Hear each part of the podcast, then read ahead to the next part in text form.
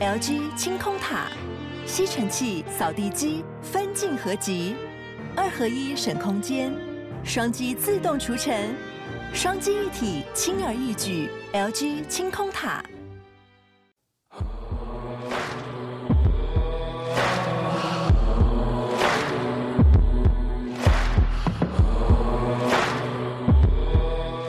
晚安，欢迎回到古农学区，我是 D 嫂，我是 DK。最近进入秋天了，所以早晚都有一些凉意，所以请大家就是多加一件外套，哇，很温暖的开头哦。就是北部会比较明显，其实南部中午还是非常热，有高达到三十二度。可是我刚刚走下去买个咖啡，还是觉得有点凉意。那是因为还没有中午，嗯，等一下中午就会热到流汗。好的，那进入我们今天要讲的一个议题，它算是蛮沉重的，然后有被写成一本书，也有被改编成电影。对，那它是南部特教学校的事件，它是集体发生多次大量学生对学生的性侵事件。那我们就不讲出这个学校的名字了，因为这个会模糊焦点，也会让观众去猎物啦。嗯，是的。所以我们就把这个重点放在陈述事件的发生经过，然后防止未来再度重蹈覆辙。那今天的内容呢，很多都是参考陈昭如写的《沉默》这本书啊。陈昭如写的书，我就是大部分都看过，我也都有买来，我蛮喜欢他的一个文笔的风格。那这个事件呢，也有拍成电影嘛，叫做《无声》，是在去年十月底上映的。那我自己是透过影音平台已经看完了，我看了两次。有哭是不是？啊，对了，就是结尾是会让人家掉泪的。好，那我们先来介绍一下这间学校是什么学校。它是一所专门招生听力损失的国立学校，那也有招收智能迟缓的学生，历史非常悠久。大部分的学生是有住校的，到了周末才会回家跟家人相聚，所以里面是有宿舍，也有生活辅导管理员。可是呢，当时宿舍是比较没有私人空间的，例如说浴室是门帘而不是门。等于说，换句话说是没有隐私啊，隐私没有做得很好，对，所以比较会容易就是酿成事件的发生。这个让我想到一个叫做破窗理论，就是说你当有一个地方是有一个漏洞，它就很容易产生犯罪的情势或行为。好，那这个事件最早是发生在二零零五年，有一名学生，他叫做婉柔，那这是化名嘛？吼。他遭到学弟呢强拉到厕所里面，就是被性侵了。这样，那学弟走之后呢，甚至以手语哦，因为他是听障嘛，他就用手语去比出了威胁，警告他你不准说出去。那这时候婉柔呢就瘫软到地上，因为他也不知道怎么办，要跟谁求救。好，那这间特教学校虽然主轴是以教导听障生，可是呢，因为师资结构性的问题，很多特教老师是完全不会手语的，或是他们只是会简单的打招呼而已。那就是我们影片做出来以后，大家才发现说啊，原来特教老师很多都不会打手语，可是却正在教这些就是听力有障碍的学生。这样对，所以遭到不当对待的婉柔呢，他就很难对外求救。不过他们有个机制，就是说透过写日记，然后给老师批改，让不会手语的老师可以透过文字去了解学生最近的心情啊，跟发生的事情。所以婉柔就在日记里面写下这不堪的事情，可是没有想到这老师呢视若无睹，只有学弟就继续纠缠，然后让这个悲剧呢重复的一直在发生。那婉柔不明白的是，我已经写在日记写了这么多次，为什么老师你都不理我？一直到有一天他真的受不了，他决定直接问老师怎么办。结果呢，老师非常的生气，拍桌子大骂说：“如果老师帮你，谁帮老师？”这个言下之意就是说，这个事情爆出来，大家都会很麻烦。那谁来顾老师的利益呢？对，就是说，你干脆睁一只眼闭一只眼就算了，这样。嗯，好，那之后婉柔回家呢，妈妈就注意到说，为什么他的手一直放在他的下腹部，然后才发现说，原来他遭到其他学生哦，就是性侵的事情。嗯，那妈妈就立刻打电话给老师说：“我女儿不是有跟你反映吗？你怎么都没有处理？”结果老师竟然回答说。哦，我以为他们是合意的相处，就是说他们以为在恋爱，然后自然发生关系，但是其实不是，是被强迫的。对，那女儿日记也写啦，她是被强行的，怎么会是合意的呢？所以这老师也是有问题嘛。好，更扯的是说校长就打过来了，他说：“你们要高抬贵手啦，都已经发生了，不然两个孩子干脆结婚好了。也就是说，妈妈这时候就是明白，这间学校绝对不会去处理。他们想要干嘛？息事宁人。对。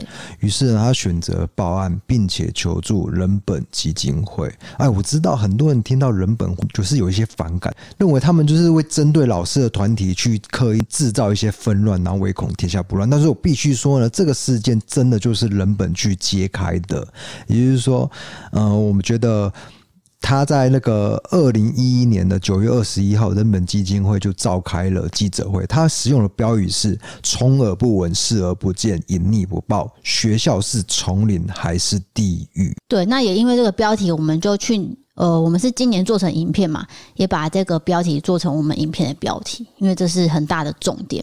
那一开始人本在召开记者会之前是十分挣扎犹豫的，因为涉案的全部都是特教生，没有错，因为他不是老师对学生，我这边要讲清楚，是学生对学生的一个行为，所以也就是说，特教生他也会受到一个伤害。如果你爆开来的话，所以他们就是很犹豫，到底要不要去公开这件事情。可是真的没办法。因为很容易被大家去贴一个标签，说啊，这些小孩就是这样，所以才会发生这种事情。大家的那个印象就会停在这边。他们的担忧点最主要就是这个。嗯，可是因为校方一再的漠视，而且在二零一零年十月，人本呢又再度接到了其他家长的举报，而且竟然是同一所学校又发生了多起性侵事件。这时候大家才了解到，说原来婉柔的案例只是冰山一角，那学校还暗藏着更多更多悲伤的事件。就它不是单一个案，这是令人最痛心的地方了。对，比如说从陈昭如的《沉默》这本书里面有提到说，学生 A 会对学生 B 做出这种性侵的事情。那追查下去之后，又发现说 C、D、E 也对 B 做出不好的事情。那你单独去找 C 学生问的时候，又惊觉说，哦，他坦诚了 C，你还有对 F、G、H 做更不好的事情。那你就会想说，这个 C 应该是哦非常坏的学生吧？可是你没有想到的是，C 其实在小学的时候也被以前的学长性侵过。也就是说，他很像是一个诶、欸、蜘蛛网，然后很绵密的一个牵连一个。他曾经性侵他，然后结果他以前也被之前的学长性侵过，很可怕的一件事情。这是不断的延伸出去啊，原来有很多条支线这样。嗯，所以就这样，南部特教学校性侵一件一件的爆出来。事件就越滚越大了。这时候大家才了解到，说这间学校呢有一百七十八位职员，那学生是三百四十位，一年的人事费用呢是一亿五千万，但是却发生了一百二十八件性侵跟性骚扰学生对学生的案件。一百二十八件这个数字呢，开完记者会之后，教育部就立刻反驳，他说其实只有七十一件。人本呢？你说的太严重。哎，其实七十一件也很夸张了。不管是一不是一百二十八还是七十一，不过真正数字到底是什么呢？根据二零一二年八月十六号监察院的调查报告，其实这所学校学生对学生的性骚扰呢，总共是一百六十四件，非常惊人的数字。对，而且发生的地点呢，遍及了宿舍、校外、校园里面，甚至是校车。你会想说，校车上面有人啊？怎么会发生？好，大家如果有看过无声的话，无声的宣传电影其实就在校车上面，宣传海报啦，就在、哦、宣传海报，对，还有一张海报就这样。那其实它里面的剧情就是有完整的演出来，那一段真的是很令人痛心哦，大家可以去看。对，那在调查报告中呢，有说了，就是有二十二件是发生在校车的。好，那随车人员也有记载在接送日记。不过，这个校方人员全部都漠视了，并没有依法通报。比如说，在二零零八年十一月三十号，有一名男学生被另一名学生压着脖子哦去亲女学生的脸颊。到了二零零九年一月十五号，有一名女学生说下体疼痛要去看医生，结果校方呢没有人去探究这原因，一直到二零一一年才被发现，原来是在校车上被多次的性侵害。是的，那还有很多的。事情都有被记录下来。就二零零九年，男学生去触碰女学生的胸部，还有同年的四月十五日，学生又拉着另外一名的学生的手去触摸下体。然后二零一零年的六月十一日，司机有播放不适当的影片，学童都看了偷笑。啊，这些呃片段呢，都有被那个无声去映射出来。对。总而言之，这所学校有太多事情发生了，那这很明显是制度上出了很大的问题。但是校方一开始是怎么回应的呢？他们普遍认为说，学生是厅长，所以他们有很丰富的肢体语言，他们只是在打闹而已。但是性侵跟性骚扰只是肢体动作的碰触吗？不是吗？不是啊，那就是说，为什么发生这么多的事件，校方却麻木不仁，都不去处理呢？好，问题出在哪里？就是说，第一个，他们没有依法通报。我们法律有规定嘛，就是说，当学校发生类似的情事，你都必须向直辖县市主管机关来做通报，也要通知教育部。但是这所学校的主管呢，没有做这个动作，导致校园持续的发生这种性骚扰事件。没有错，如果你做通报的话，当然就是会派相关人员到校方做一个辅导，但是他连通报都没有，对，就没有人调查了。是的，那第二个是二零零四年有成立一个法律，就是说校园发生这种情事要成立调查小组。但是呢，校方在二零零九年以前都没有这么做，并且意图去掩盖这些事实真相。第三个就是说，学校呢，他没有聘用会手语的老师，而且住宿管理员、水车管理员还有教师助理员，通通都不会手语。对，这是重点了。为什么书叫沉默？为什么电影叫无声？就是因为这些听障生，他遇到这些事情的时候，他没办法表达嘛。当老师也不会手语，变成两个人在那边，呃，我很难跟你讲述我的痛苦的时候，这件事情就会继续扩大伤害。对，那照理说你在学校任职，你不会手语就算了，你至少关心度或者是防治能力你要敏感一点。可是并没有，这间学校呢，几乎是可以用麻木不仁四个字来形容。但是我们也不是说所有职员都是这样啊，当然也有热心的老师，就像无声电影里面演的刘冠廷，他就是热心的老师一样。有有有，刘冠廷演的是真的是有，对啊，就是有影射这个角色是真的有这个人的。嗯，对，所以我们批判的不是说每个老师都是敏感度不足的哦，而是说整个体系都出了问题。体系出了问题，才会让这个里面领薪水的人，就是明明看到有状况，却变得就是视若无睹、充耳不闻、隐匿不报。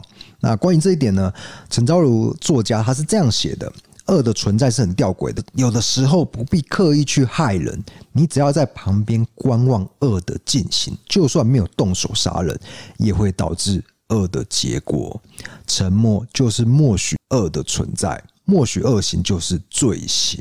对，那个恶就是罪恶的恶嘛。是的。就这次我们就了解到说，取名叫做沉默，不只是影射听障生的有苦难言，而是知情不报沉默才是人性中最大的缺陷。对，所以我觉得这书名取得非常的高明与巧妙。嗯。好，那我们为什么不去提出具体的人名，把这些当时的老师啊、职员、校长都讲出来，然后再去哦，算是责备他们呢？是因为说这间学校的教育体制有重大瑕疵的，并不是说单一个人的行为。嗯、那这样的猎巫行为呢，等于是只是一厢情愿，然后宣泄情绪的假正义而已。对，就像一个坏掉的机器，它不断的在错误运转，然后你去责怪一个螺丝。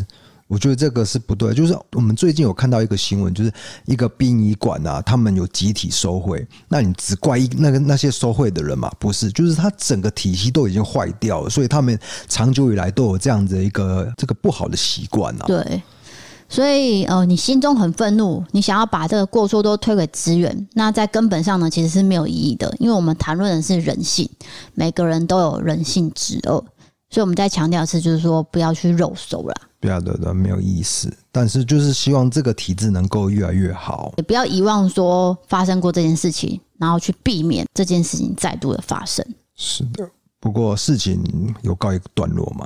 并没有，因为在二零一三年十月八号，当时还是立委的郑丽君，还有召开一个记者会，揭露这间学校性侵、性骚扰事件都没有停止过，一年半内呢就通报了三十二件。那目前这间学校呢还是持续在运作。但是希望在作家、电影、媒体的揭露下，还有人民的监督下，可以不要再发生这些令人悲痛的悲剧。没有错，就是大概就是讲到这边。我觉得大家去理解一下那种被性侵、性骚扰，然后却无法告诉别人的一个痛苦。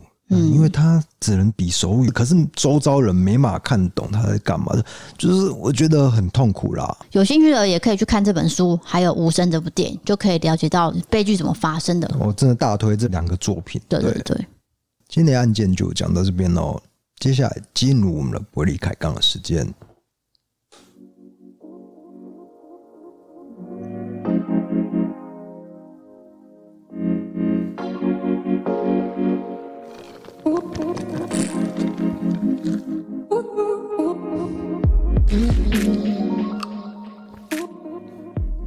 啊好，抱歉抱歉，我刚刚喝东西啊，喝东西被低嫂白眼了，好不？我忘记了，我突然有点忘记，有点去有下来，去有下来，忘记自己在工作了。抱歉，抱歉，抱歉。不是那个 K K 咔咔的声音，就是很多余，就啊，那个就冰块的声音呐。啊，反正就是不要了。哈，我们现在来讲的是最近我们发生的事情，就是说我们呃上礼拜有播出跟明华园孙老师还有招贤一起合作的影片有两支嘛，然后他们来到我们家录影，讲这个鬼故事，跟宣传他们明华园总团在台南的演出。那我们也获得邀请去里面看这个表演，是被考死啊。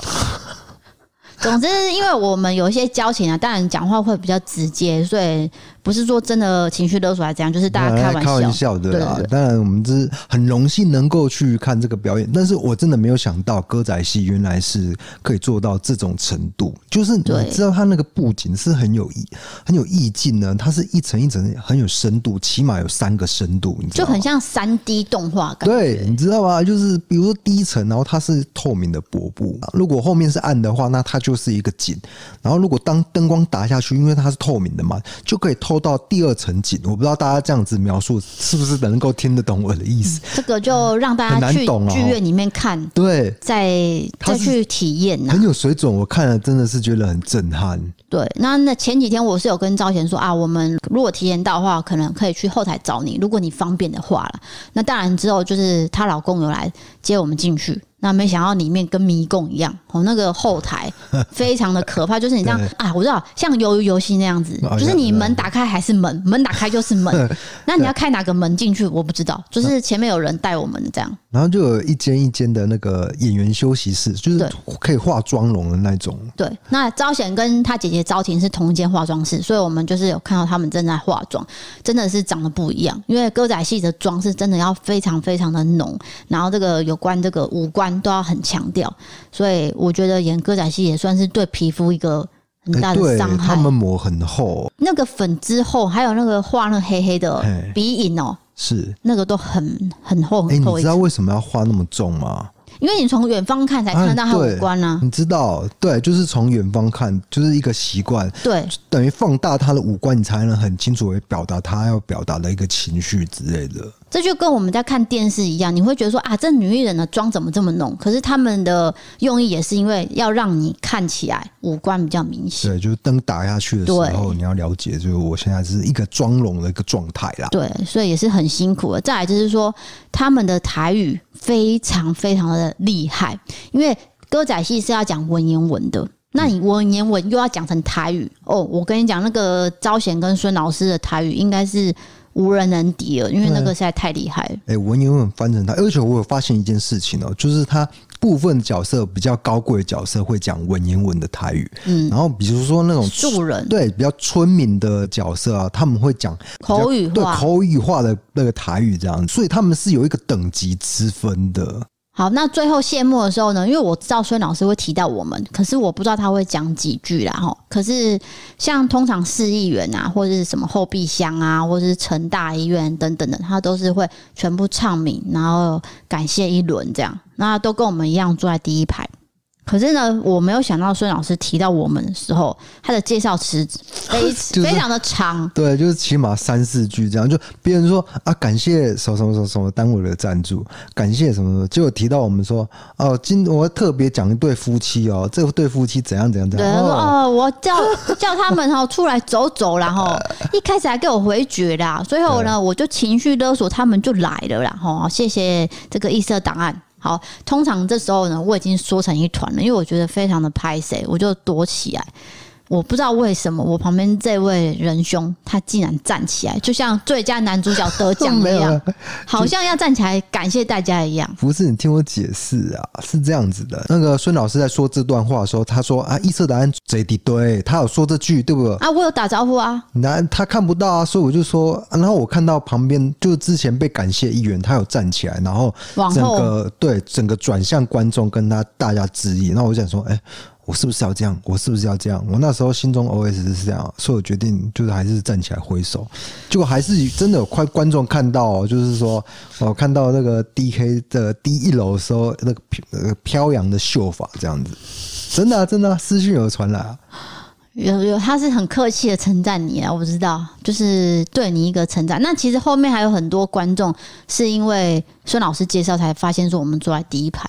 那这个位置是招贤给我们的，我们没有指定说我们要坐在第一排，我只是说哦，就可以看到你们这样就好了。结果我们就是坐在第一排，非常显眼的位置。第一排超震撼的，因为我们底下有一个乐团。舞台跟观众之间隔了一个乐团，对，大家知道吗？他是即时演奏的，嗯，然后有一个人哦，我就看到他就是，如果他们在武打的时候，然后兵器敲到的时候，他就会打一下，对，他就会打一下那个锣呀，锵，所以他会特别站起来看，说孙老师打了没，他才锵一声，对，他要配合那个动作的音效这样子，所以乐队的人也非常重要，等于是说他要整个注意现场的状况，没有错，偷懒一秒都不行。而且难怪他们说这个出这个戏会烧很多钱。对，他那个乐队大概就二十几个人了啊，应该超过演员大概四十几个人啊。然后你知道吗？后面还要控什么灯光啊，还是什么？还有布景要拉还是什么的？对，所以总共六十几个人，这 我觉得好好烧钱哦。对，那招贤是有说这一次是特别找了青年军一起演呐，嗯，就是说这个是总团的戏。那总团呢，这一场是比较特别的。对。那等到台北呢，在月底会有一场表演，在国家歌剧院。到时候招贤跟我说详细的这个演出时间之后，我会在节目中跟大家讲。住在台北的朋友，你们可以去看。对，我跟大家讲，如果你喜欢这种。就是载歌载舞的戏剧，可是你却没有看过歌仔戏，我觉得你可以尝试看看。如果你平常看歌剧，那你其实也可以接受歌仔戏的形式，嗯，然后你不用怕听不懂台语，因为它旁边都有打字幕，就是它的左右两侧都有打字幕，它讲到哪里你就你就不会跟不上剧情，你就完全知道在讲什么了。而且那个字幕是中英文都有翻译，对对对对，所以是非常贴心。所以孙老师才说他们去欧洲表演的时候，国外的人都看得懂，就是这样子嘛，因为都已经翻译的非常的清楚了。所以呢，就是欢迎大家对歌仔戏呢，你没有看过的话，你这一生这一辈子。一定要看一次明华园总团的歌仔戏，没有错。而且那个就是有一个，就是做明华园的职工有特别说，他有看到我们，然后也很感谢，就是说我们告诉其他的年轻人说啊，有这么一个表演可以去看，真的大家去可以去了解。因为我们的宣传其实也蛮多人，因为我们去呃体验这个，这样你好像有点往自己脸上贴。不是啊，我要讲的是真的有人跟我们这样讲，就是说他也因为我们去看了第一次的歌仔戏啊，献出了第一次，对，等于是说我们帮忙宣传的，算是有。有这个，我知道。反正我觉得这个合作很奇妙，你不觉得吗？对。哎，我问你，十年前你想得到你会跟孙翠凤老师有接触，然后跑去看明华园的歌仔戏吗？你绝对想不到。所以我觉得人生的际遇是非常奇妙的。对，就像我遇到你也是非常奇妙的这样。是。那之后呢？考碎我吧。因为有三组网友来找我们合照嘛，对不对？就是有，因为你你这个人其实蛮明显的。没有，你就是要一直要躲躲人。我，我没有躲人，就有些人想要跟我们合照，然后你就一直拉着我，快走！我哪有啊？没关系，老婆，我保护你，你走在我的身后。我那时候是不是很 man？各位，那这一段是他加的，没有，是真的有发生加的。我说没关系，因为我跟你讲，低潮他很害羞，他没办法接受任何这种，他有像那个受惊吓的小老鼠这样，就哦，我好害怕哦，姐姐。不是 因为我们的个性都不是比较内向的，来，我我来照顾你，我来保护你，这样子。不用，其实不用。对啊，然后就你知道吗？我觉得会有更多人跟我们合照，是因为你赶快把我们拉走。不过至少我见到一个观众，我很开开心，因为他长期支持我很久。他是一个原住民，第一次见到我，反而是觉得说是自己见到了偶像，而不是他们觉得见到了我这样子。对啦，因为他长期有在收看，然后传讯息给我们，啊，我们都线上互动而已啊，就没想到他本人是长那么高大威武。对，而且他名字是四个字，对，很特别。好，总之就是说，谢谢大家来找我们拍照。对，那因为我们是内向的人，所以可能你会觉得我们看起来不是很自在。那是正常的，因为我们就是这样的个性。对对，是是你啦，我可以接受的。哦，那以后就是你一个人出去给大家拍，陪我啦，你为什么不陪我啊？就是会很紧张，而且我手都是汗。对啊，我觉得你那天看表演真的是超级紧张的，可是没办法啊，这是我们的工作内容啊，对啊。哦，还有很多人是因为我们就是去买了礼拜六的票，结果他发现我们是礼拜天去。哦，对，有点拍谢。也许我们那一天至少也在外面弄，就是做个招待。你以为你是谁啊？不是啊，因为他们在那边呢。他们说是为了我们去买票，就是想要看到我们，可是特别南下到台南却没有看到我们，这样我就有点排斥。没有，我们的排序是第二个，第一个是孙老师，第二个才是我们，哦、就是说顺便看我们。对对对，对，那他的顺便没有完成，这样子。是的。对，好，总之就是谢谢大家这次的观赏，因为呢，蛮多人去看的。那孙老师跟赵贤也谢谢你们，非常感谢，让我们了解歌仔戏的这个奥妙之处。对，那接下来 rundown 是什么呢？网友投稿。好的，好的。那因为这个投稿呢，是跟你以前呢笑到无法自拔的这个点非常的类似，嗯，而且它有一些进化版，所以我选到这个投稿呢，希望你听听看。好的，请说，请说，请说。他说。D 嫂你好，挂号忽略 DK，这是我人生中第一次投稿。我也是从 DK 戴面具时代开始看到现在。一开始是因为单纯喜欢了解案件，但是我从 D 嫂加入之后，才真的觉得这个频道很有趣。因为故弄玄虚，我每一集都重复听至少十几次以上。我现在决定我要投稿。我今天要分享的是捏奶头系列。捏奶头机，我靠！好，他说我也是会在我男朋友骑车的时候捏他奶头。等一下，为什么为什么这么多人会有这种习惯？可能是从后面做爆这样子。好，我要讲哦，就他是说，但是我们的捏奶头跟玩奶头是下指令的概念。我上车之后会按两下奶头，代表出发。出发之后，我温柔的抚摸，就是要慢慢骑。捏一下代表加速。左转就是按左边奶头。右转就是按右边奶头，那两边奶头一起按就是停车，而且我男朋友也很喜欢这样。我上车如果没有按两下奶头，他是不会出发的哦。好了，因为我们在上班时间都会直接用音响。直接放故弄玄虚，所以我的名字就可以省略了。P.S. D.K. 每次都说低嫂离麦克风很远，但其实我们每次用音响放出来，D 嫂的声音都非常清楚。但是 D.K. 讲话，我们只听得到一个低频的声音，或是 对不起，或是 D.K. 的魔性笑声，然后完全不知道 D.K. 在说什么。对不起。然后因为 D.K. 笑得太夸张，所有办公室的人又笑了，但是没有人知道到底在笑什么。我毁了节目，我毁了这个节目。对不起，我等一下。你在对不起什么啊？不是他他，抱歉，我不是批评你们，但是你们这个真的很奇葩、欸。这有什么好批评的？这就是个人习惯啦。我觉得你把男友当成马的概念，就是马不是要用鞭子说哦，鞭一下就是就是停，然后鞭两下就是走之类的，然后你把。我啊，我真的是第一次听到，原来有这样的一个相处模式。这也是他们的情趣啦。对对对对，所以是蛮有趣的。那后面这段你听得懂吗？就是说，你不用再说我离麦克风很远，因为大家都听得到，反而是你的声音呢，大家听不太到。我知道了。OK，那真的很抱歉，真的抱歉。对对对，好。我上次我我有讲过吗？我还特地跟一个澳洲人打工的跟他道歉。哦，一个女生，对啊，对啊，对啊，对啊。好的。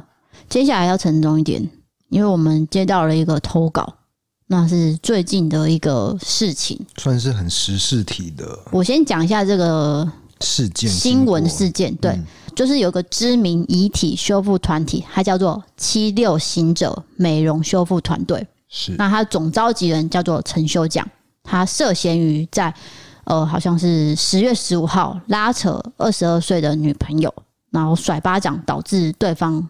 过世。那现在是收押禁见。那因为案件目前是在侦查中，所以我们就不要去做任何的判断，不要过度评论。因为因为侦查中，你还你还没法确认。就像说，昨天有一个网友，哎，我不知道是昨天还是前天啦，他是说人物有一个。保姆好像虐婴事件，嗯，但是他还在调查当中，保姆到底有没有做虐婴的行为，呃，都还不确定的状态，嗯、我没办法做评论。对，对接下来我要讲的是这个投稿，它叫做金米。十月十三号早上八点，那我跑这个外送，那因为我的家乡二林呢，店家比较少，所以我就跑园林，店家多，单也多。那当时我印象很深刻，我第一个单呢是一家 Seven，那内容物呢是饮料还有水。然后地点是汽车旅馆。那当我送到这个旅馆，跟柜台小姐说我要去这个某某号房的时候，这个柜台小姐的表情呢，就是有点翻我白眼，然后很无奈的跟我说：“你就直接进去吧。”这样。那因为这是现金单，所以我必须跟客人见面。我等了三分钟之后，客人都没有走出来。终于，这个车库的铁门开了，迎面走来是一个赤裸上半身，那身上也有很多刺青，下半身穿牛仔裤的男生。当下我看了一下，我觉得很尴尬，我只想要赶快走人，想说收了钱我就走。那这个男生也很客气，也跟我说谢谢，礼貌上我也回他谢谢。而且我家人有教过，说话要看着对方的眼睛。那我看着他眼睛的当下，我只觉得印象很深刻，是因为黑眼圈很重，嗯，那他的眼神也比较不一样。不过他就是很有礼貌。好，那就在今天早上起床，我就看到某一个汽车旅馆发生了命案。那因为在彰化，而且加上我又送了汽车旅馆的单，我就好奇的点这个新闻下去看，我才知道，哎、欸，这不是我那天外送的那一间吗？这个男生竟然就是陈秀将，他就是送到陈秀将的房间的那个单子，就是就是这样。对对对，那我现在挥之不去的画面就是说，他看着我的眼神，还有那个接单的画面显示的是这个女生的绰号。那我有跟这位呃外送员联系，我有跟他确定，哦，就是你看到的是这间房间嘛？新闻媒体照片都有出来，就是说这间房间，然后这个女生最后出现的画面是这个，我有传给他，问他，他说对，就是这一间，我就是在这一间跟陈秀江见面的。哇！不过他见面的时候还没有发生，还没还没，很遗憾的事情。因为这个单是女生按的单，对对，是他点点外送的单嘛。嗯，不过他送完了以后，过两天，隔隔两天就发生了。对，隔两天新闻就爆出来这样子。对对对，这个非常遗憾呐。那目前案件也在调查当中了。对对对，只是说因为他投这个稿，那我就在想说，哎，跟这个时事有关，嗯，那我们就拿出来。跟大家说一下，这样。所以我真觉得，人外送员真的可以遇到很多不一样的状况。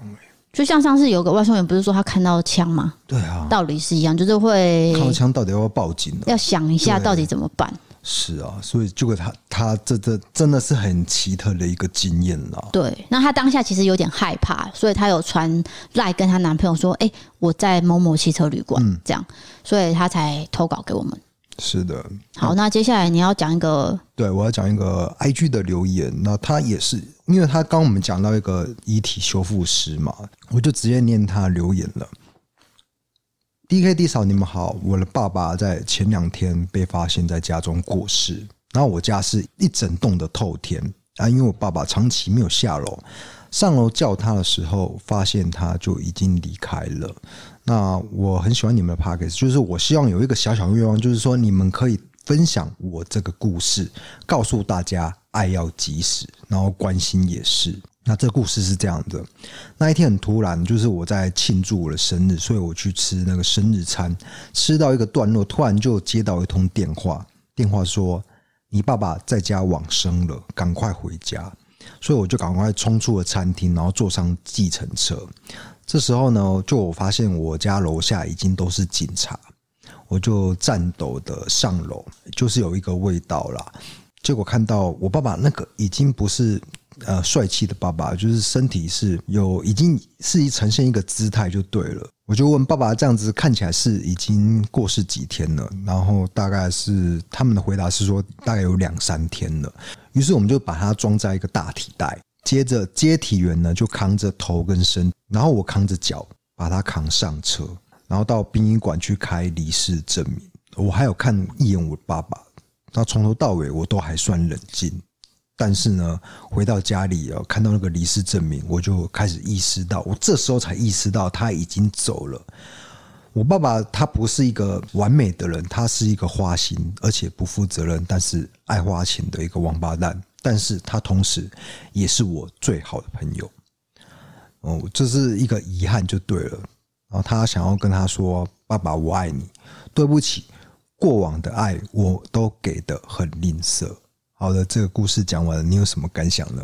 代表说他跟他父亲的关系应该算是不差吧，因为他说是朋友嘛。嗯，只是说爸爸是突然间的过世，所以造成他很大的震撼。因为他说过世两天没有人发现，对不对？对，对。那所以你看到遗体的时候，你一定是会非常难过，而且你还要自己去搬是父亲的遗体。这个我可能做不到，很独特的经验呢、啊。嗯，也是一个很伤痛的一个过程。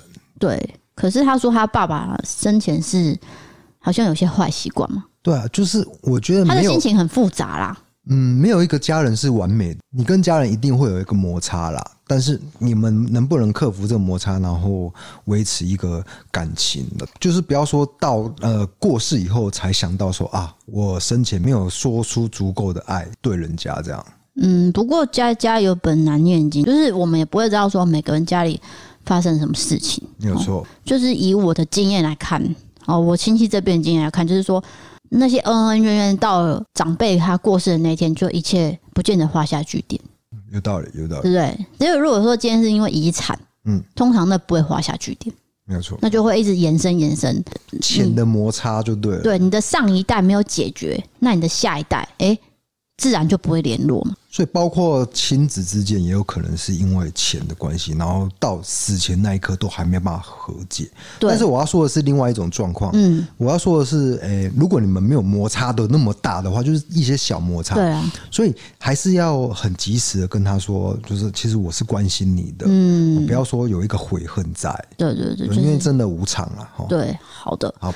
就好像有点沉重，但是也带着点温馨。对，就是要告诉大家，有一些事情还是要提早做。对啊，所以我就是特别想要念出这个人的留言，那他是匿名啦。嗯，好，那接下来再一个投稿，他叫做小 B，这是一个男生，他写说：“DK D 嫂早上好，现在是早上七点五十分。好，IG 脸书大宕机终于修好了。”不然我已经从前一天晚上十一点打开 IG 看到现在，每次打开都是 DK 在 Hello 的影片。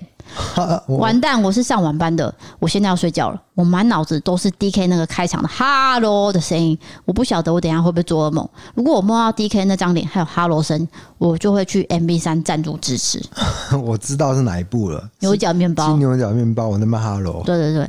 然后他他写说啊，开玩笑啦，没有梦到我也会去赞助的。这样，谢谢两位的用心跟努力，陪伴无数个听众无聊孤单工作的时光，特别是刚失恋，然后这段时间我又想要一个人独处，特别喜欢你们互嘴对方的时候，玩笑不会太过分，又能逗对方哈哈大笑。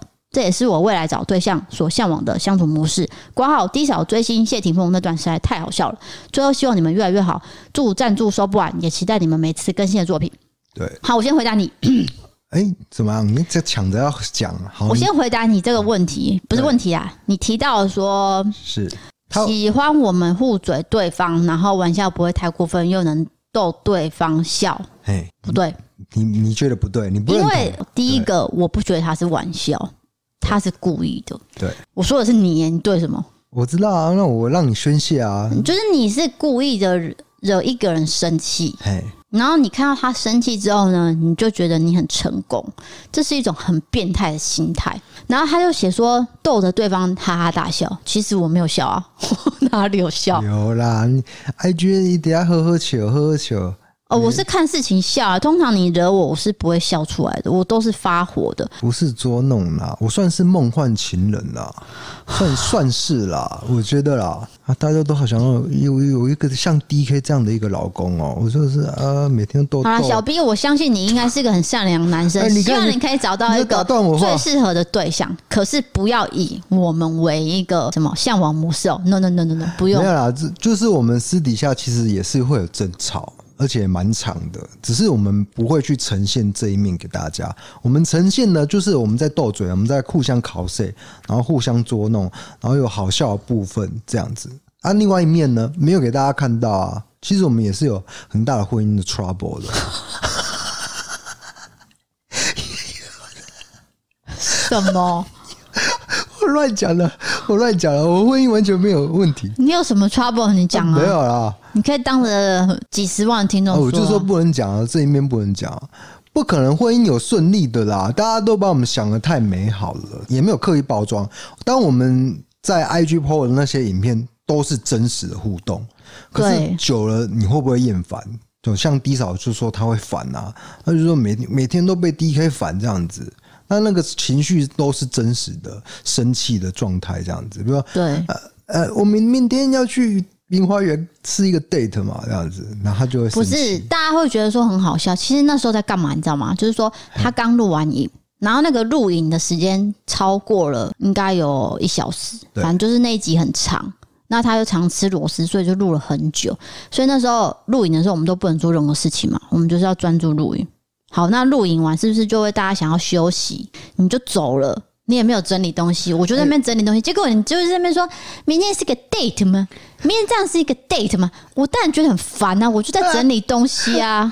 没有啦，我是故意要让录录下这种情绪的波动啦，不是？好好好，那跟人家分享我情绪波动要干嘛？我跟你道歉，不用道歉，道歉你又在塑造这种形象，太恶了。你你好恶哦！不是你都会拆穿我的那个计谋哎。好，接下来讲到 Apple Podcast 评论，第一个是 Brian 讲，Brian 讲，到底是讲还张啊？讲蒋先生还张先生？C H I A N G，因为他有 I A 啊，应该是讲啊，应该是讲，不是张。好，他写说。嗨，DKD 嫂，我是十七岁来自加拿大的学生，真的很喜欢你们。我以前都是在听国外的 Podcast，但是发现你们异色档案的频道的时候，就坠落这个大坑。要不是我现在还是学生，我也是很想懂内。还有 DK，我曾经在加拿大的路上不小心屎拉在内裤里面，有机会的话再跟你们分享这个故事。啊，谢谢你，我非常想听。现在是大家都把我啊，D K 等于拉屎这样子，就画上一个等号这样子。对，好，OK，好的，接下来我们要讲一则 比较有什么好笑的啊？要要要先用笑容化解这个尴尬，就是比较负面的、哦、呃留言。他评论是说，之前一直是潜水课啊，随着集数越来越多，但越听越无感，几乎都是女生一直在酸。啊，然后骂男生的这种经营的方式，品质也越来越不好，这样子。好，你做个回应吗？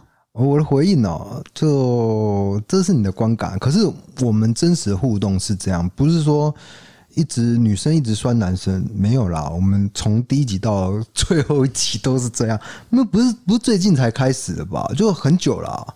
他的意思是说，我每一集都是这样，他听了无感了。哦啊，对啊，可是同一个节目做那么久，当然你会觉得模式都是这样子嘛，对啊。那你有什么建议吗？我建议你可以去听别台。你已经听腻了，那你就听别的。会觉得哎、欸，就是就是你没办法适应我们这种互动的方式，或者是觉得我们这种互动方式你觉得很腻的话，我现在讲话是不是有点又粘在一起了？字跟字粘在一起的话，比如说哦，你也。觉得 DK 讲话这样子，我真的没法接受啊！那就是转台，赶快就转台，因为 Podcast 真的很多选择哎，对，而且越来越多节目啊，所以新节目一直进来啊，对对对，哎呀，那就我觉得我们已经算是老节目了啦，当然没没那么老，我们算是中前期加进来。哎，我这样有了中期的，我这样很自大，对不对？很多人一起加入的时候，怎么会是前中期？你写笑哎，自大了。好了，总之就是说节目难听又自大，因为他打了一颗星，所以代表你不喜欢，那没关系，就是转台就好了，好不好？好，下一个叫做，等一下要不要谈一下你的感受啊？你的你对这则就是，我觉得你聊真的是讲出来，你不吐不快啊，真的讲出来会心情会比较好一点。因因为他，我跟你讲，一直到录音前哦，他还都觉得有点闷闷的，就因为这则留言。不是，因为我问了一个资深网友，嘿，说，哎，你觉得这个情况有发生吗？因为有时候我们做节目，我们不知道我们自己发生什么事嘛，所以我就问了一下，然后你就在那边念念念，你就说啊，为什么要问网友什么什么的？可是人家网友就跟跟我们很熟啊，问一下会死哦。我不爽点是这个，那你说这个的话，很明显就是频率不对嘛，就是他听了我们节目，他不喜欢听。那每个人都会有频率不对的节目啊，这很正常啊。不是啦，我是觉得不要拿这种小事情去烦别人啊，烦网友啦。这位朋友，你有听到吗？他说叫我不要烦你，你有在听吗？没有啊，没有啦。我意思不是这样，我意思是说，嗯，因为他自己生活上也有很多困难，那你还就是把那种经营上遇到的事情还跑去问他，就是觉得有点不好意思啊。好的，下一个评论是说，艾瑞斯杨他写说，我真的要被 DK 到处 date 那段笑死，直接在办公室差点笑出来，哈哈，继续支持。我跟你讲，这个 date 是真实的，就是我会会一直拿 date 这件事情去反低嫂，因为等一下就要去大卖场 date。对，然后我们我因为我们最近那个微波炉坏掉，你知道吗？那微波炉坏掉有够要求的，才买几年而已。那就是说，如果我设两分钟，它应该要自己跳出来，对不对？自己关掉啦。可是它设两分钟之后，它还是会继续加热哦。就是那一天我们在微波一个炒饭呢，对，微波到鬼超回答。家里整个都焦味，都是，而且那个焦味是持续一整天，然后用开了电风扇、开了门窗都散不掉，真的是很困扰。然后那个饭都焦了，然后我的碗也黑了，然后上面的盖子也融掉了，整个就是热热到融掉这样。哇，那会火灾的哎！不知道为什么这个微波炉会这样？你讲微波炉要干嘛？就就是我们等一下要去买新的微波炉，然后把旧的微波炉丢掉，然后只要我有出门的动作，我都会问。烦低嫂说：“嗯、呃，我们这次是个 date 嘛，这样子就是包括只是去买个大东西而已。对对，所以我跟他说，我是一个梗啊，我不要，我不要，我只是单纯出门，不是 date date date。对，就是好笑而已。我我个人觉得好笑，但是低嫂一点都不觉得好笑。听到你不要再说这样的形象了。喜欢你的人，等一下又会留一颗心，请你不要再乱讲话。没有了，其实。”就是他跟我的互动方式永远都是这样。你如果真的听不习惯，没有关系，真的没有关系。对啊，转台就好。那呀，真真的是这样子啊，因为太多选择，你没有必要拘泥在这个地方。但是你给我一颗心，我们也是概括承受。你怎么知道我要接概括官腔的话？哎，你知道我要接概括承受？嗯。这是算算是一个夫夫妻的默契吗？算是海枯石烂的爱情吗？好的，接下来的单元是 猫咪一百个为什么。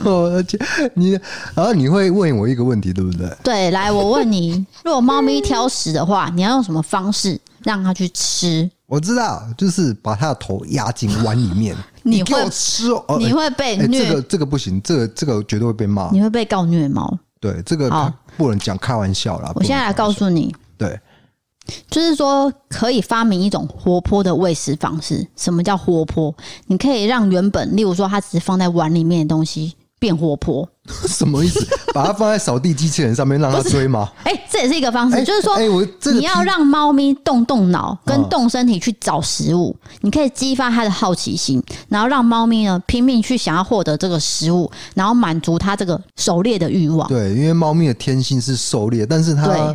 被你圈养以后，它就是会有一些对对，好像失去了什么一样哦。接下来是你还可以提升什么？猫咪的身体运动量哦，你可以去耗它的体力嘛。像小茉莉就是这样子，体力太多了，太年轻了。对，然后再就是说，你本来是放在这个碗里面，你就可以改放到空箱子啊、纸袋啊，或是这种包装盒里面，因为猫咪是很。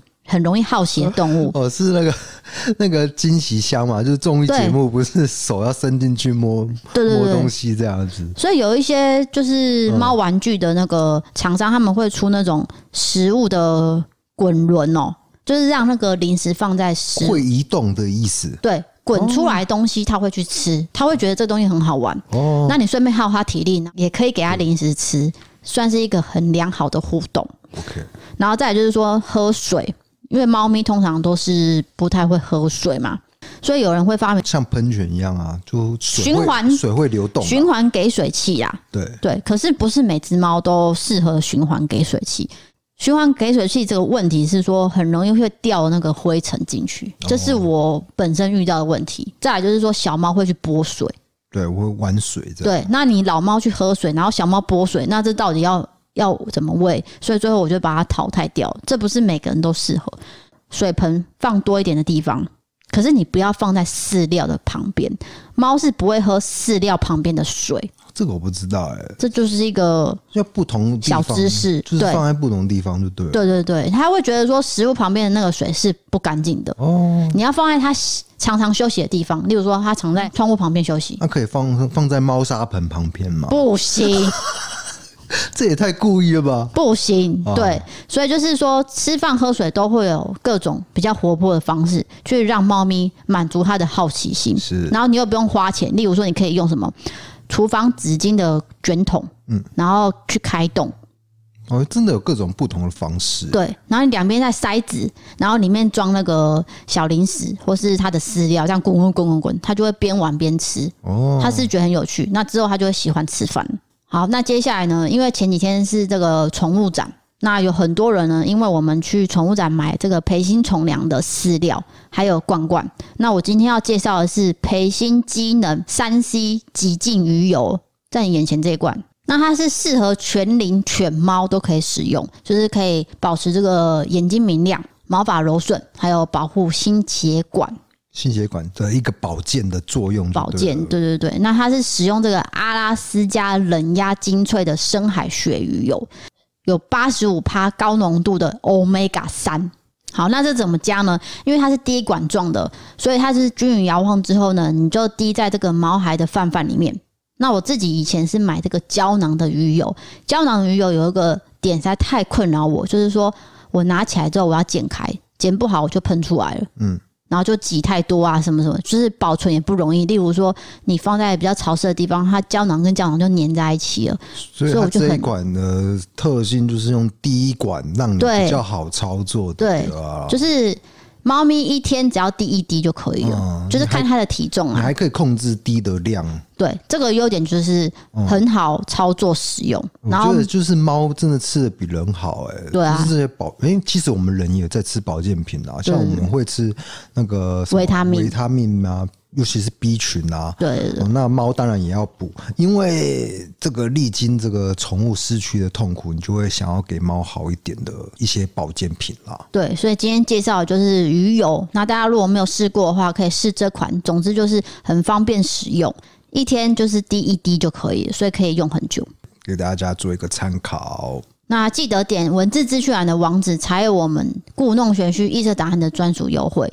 哦，就是结账的时候，你要看到易色档案专属优惠折扣，那才是我们的专属网址。如果你点进去没有的话，请你重新点这个网址。就是反正有优惠就用了，对，对不对？好的，那欢迎投稿你各种经验，青年传送门里面投稿专区。如果你喜欢我们的 Podcast，欢迎追踪留言、五星评论，或是到 MB 上 App 参考各种方案。对于悬案、社会议题等等有兴趣的朋友，可以到 YouTube 搜寻我们异色档案，订阅我们的影片。